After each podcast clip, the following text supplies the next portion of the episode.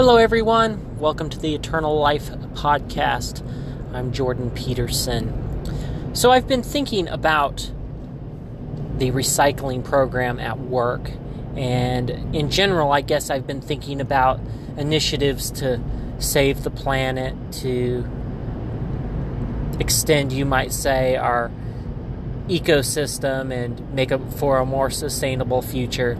And while I think those movements and initiatives and ideas and ideals are are good, there's not nothing wrong with them necessarily, I guess if you have the perspective of eternal life and that when we die here on earth, take our last breath in our physical body, that we go to a place called heaven and eventually we'll end up back here on earth during the millennium, and then eventually uh, on the new heaven and new earth. It sort of, you might say, pales in comparison with trying to create a more sustainable planet or a uh, sustainable future, you might say. And the problems that man, you might say, thinks, or society thinks is issues, isn't so much an issue.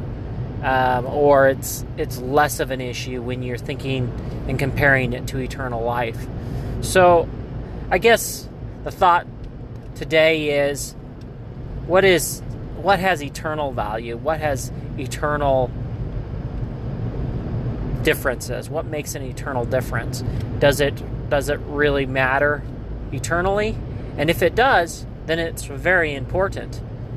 And we should really take heed to those eternal eternal things, whether that's decisions or worshiping God. Anyway, that's the thoughts I have for today. If you want to reach out to me, feel free to send me an email at jordan at jordan c peterson dot com. That's J O R D A N at J O R D A N D A N C P E T E R S O N dot com. Or you can just check out my website at jordan c peterson dot com, which has all my contact information on there. You all have a wonderful day, and thank you for listening.